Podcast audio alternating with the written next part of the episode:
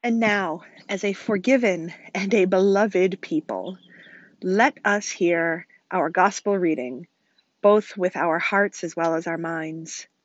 Today we are reading Matthew 14, verses 14 through 31. I am reading from the Common English Bible translation today, but as always, I encourage you to hear this in the biblical language which best connects you with God. So, once again, let us hear from the Gospel of Matthew chapter 14, verses 14 through 31. When Jesus arrived, he saw a large crowd, and he had compassion for them and healed those who were sick. That evening, his disciples came up and said to him, This is an isolated place, and it's getting late. Send the crowds away so they can go into the villages and buy food for themselves. But Jesus said to them, There's no need to send them away. You give them something to eat. The disciples replied, We have nothing here except five loaves of bread and just two fish. And Jesus said, Bring them here to me. He ordered the crowds to sit down on the grass. He took the five loaves of bread and the two fish, looked up to heaven, blessed them, and broke the loaves apart and gave them to his disciples. Then the disciples gave them to the crowds. Everyone ate until they were full, and they filled twelve baskets with the leftovers. About 5,000 men, plus women and children, had eaten. Right then, Jesus made the disciples get into the boat and go ahead to the other side of the lake while he dismissed the crowds. When he sent them away, he went up onto a mountain by himself to pray. Evening came, and he was alone. Meanwhile, the boat, fighting a strong headwind, was being battered by the waves and was already far from land. Very early in the morning, he came to his disciples walking on the lake. When the disciples saw him walking on the lake, they were terrified and said, It's a ghost! They were so frightened, they screamed. Just then, Jesus spoke to them. Be encouraged, it's me, don't be afraid.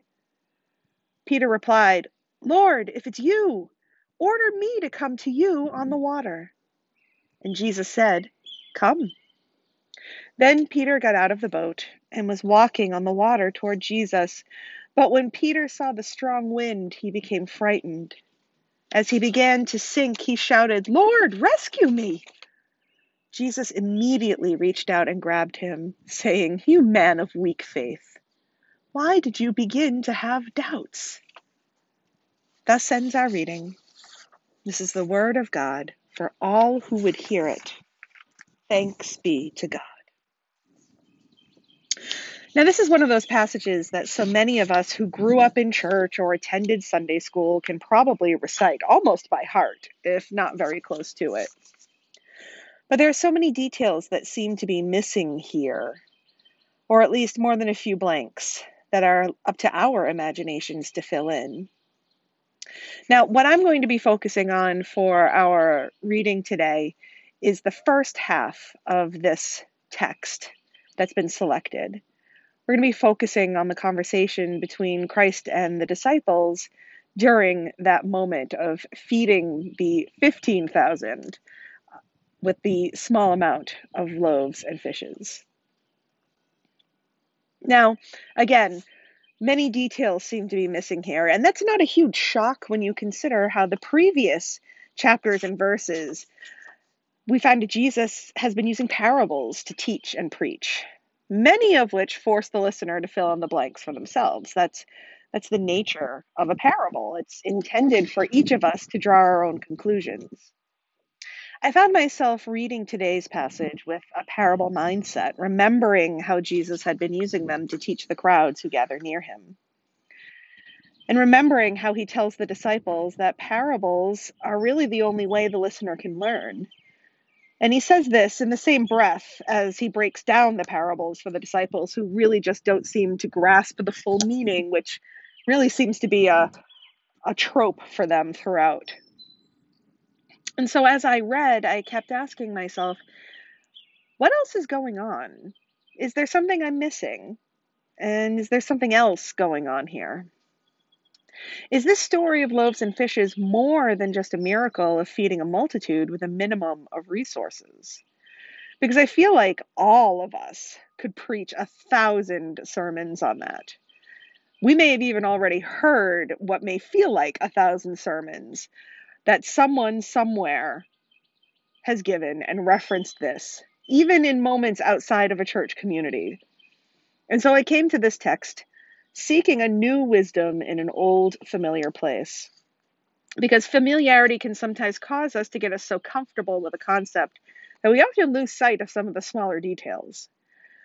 So let's suspend what we think we already know about the feeding of the 5,000 and let's take a deeper look at what is happening in this moment. Let's take a moment and let's place ourselves in that place and in that space on that hilltop among the crowds.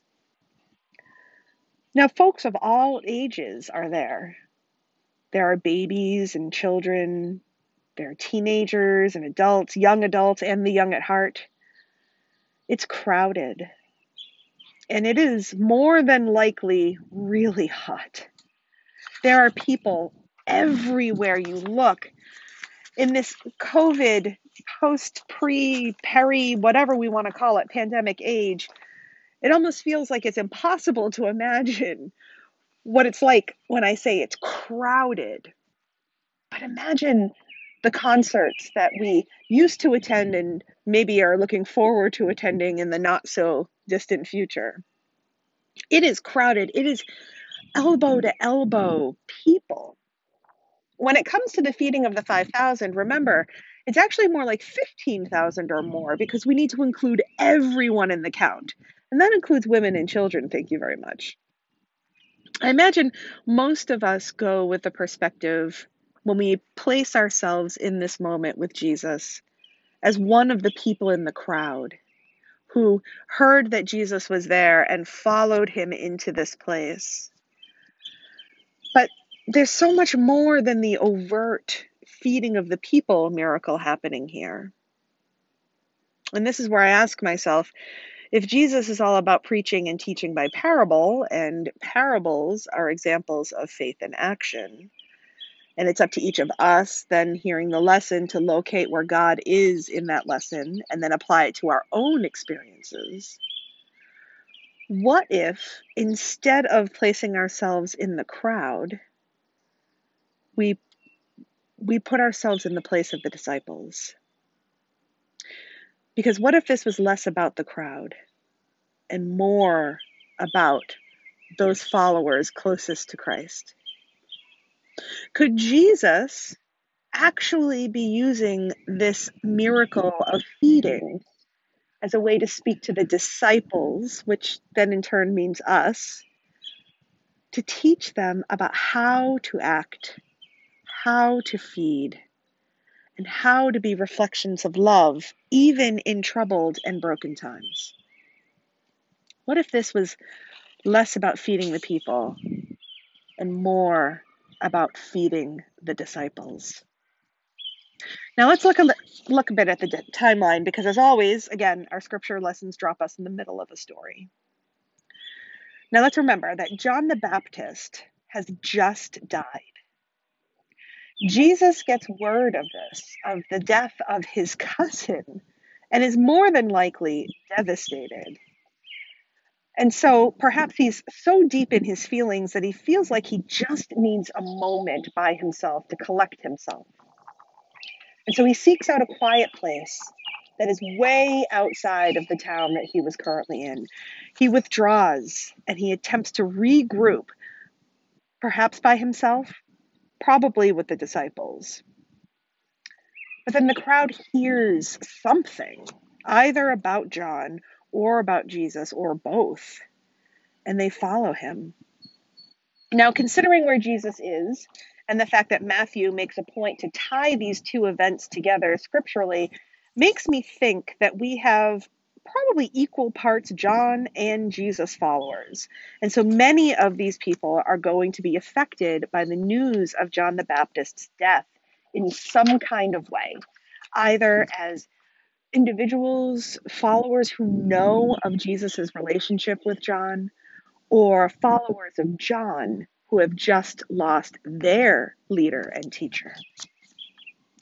And so, in the midst of his own grief, Jesus sees the people and he then too sees their need. He is so overcome with empathy and compassion that even as he sits with his own grief and loss, he invites them to sit with him in their grief. And as it is written, he heals them.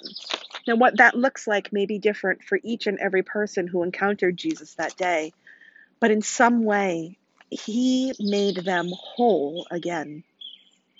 And the day goes on like this.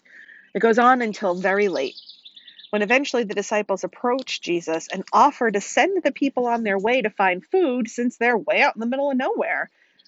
And Jesus responds with, Why do they need to leave? Doesn't look like they're ready to. Hey, here's an idea. Why don't you feed them? You see, Jesus knew these people, not just the disciples, but the, the crowds that were gathered. He knew that they needed to stay, that they were struggling through something together, and they needed to be in community together. Now, the disciples were new to this whole being a disciple of Jesus thing. And quite frankly, don't many of us, right, feel that way sometimes? And they didn't think there was any way to make this work. And they pretty much said as much. So Jesus takes what they have just a couple of loaves of bread and some fish.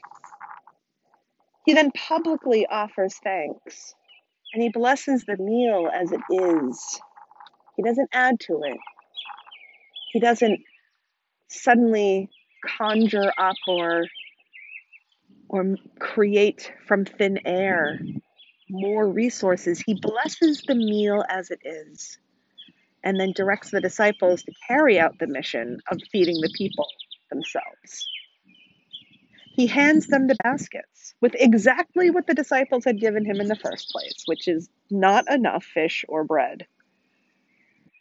And as the disciples move among the people, there is a movement happening.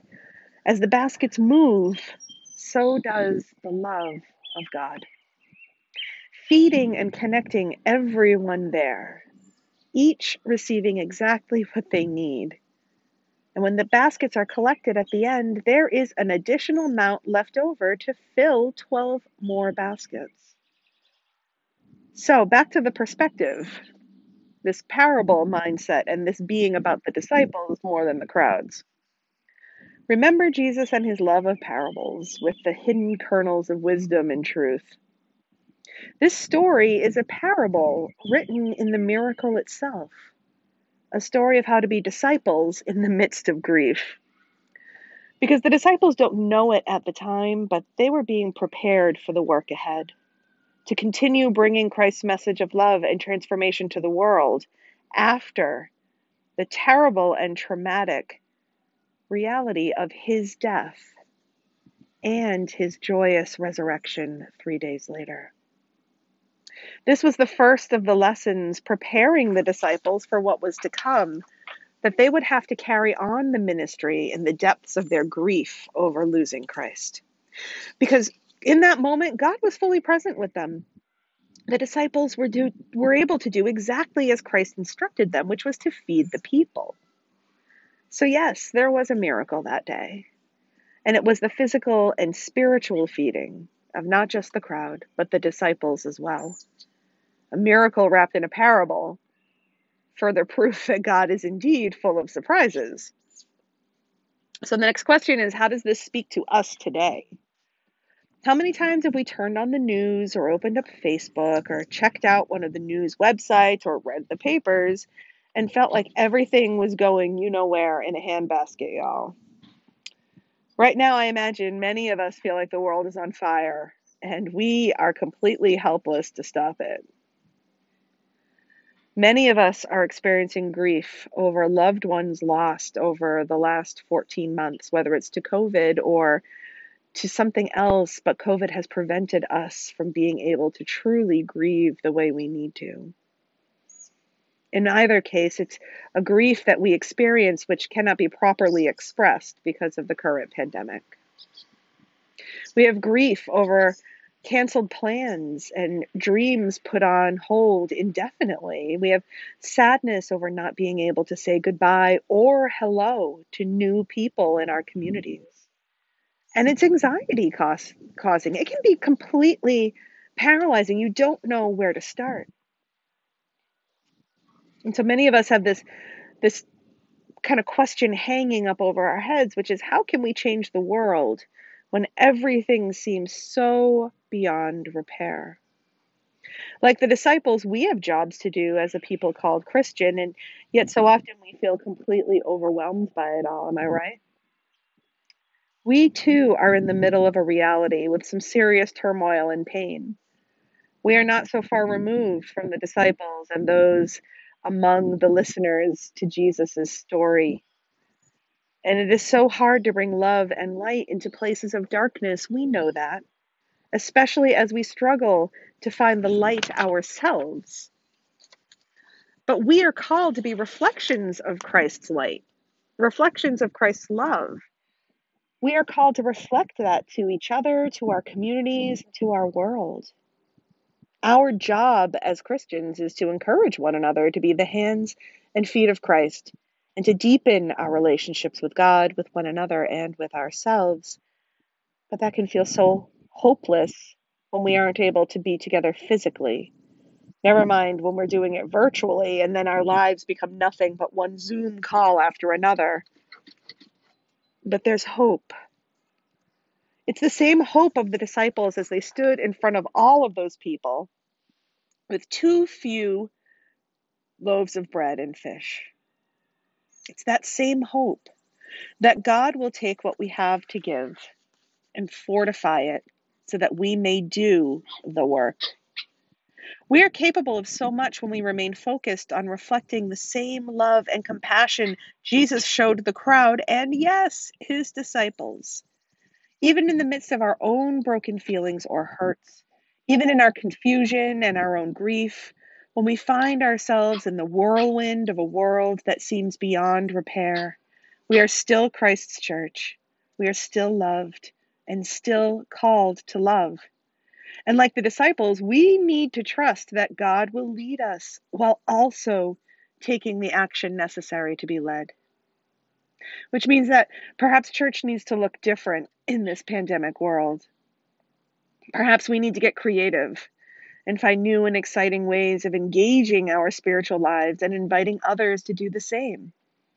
And that maybe we need to intentionally make time to connect with the Holy Spirit. There's no maybe about that. We definitely do. And do it in a way that works for us, either in prayer, meditation, or even exercise. Or uh, I will tell you right now, I highly recommend napping as a spiritual practice because our bodies do need rest. So, my challenge to all of us, and that includes myself, is to take time this week to seek where God is leading you.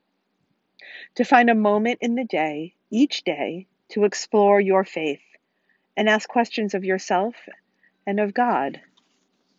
To stretch yourself, even if your faith feels too little or not enough to stretch yourself and your understanding of the world, to allow yourself to participate in conversations, even the ones you've been avoiding for one reason or another, and to do it with the same grace and love that Christ showed the disciples when they weren't sure that they could do even what Jesus told them they could.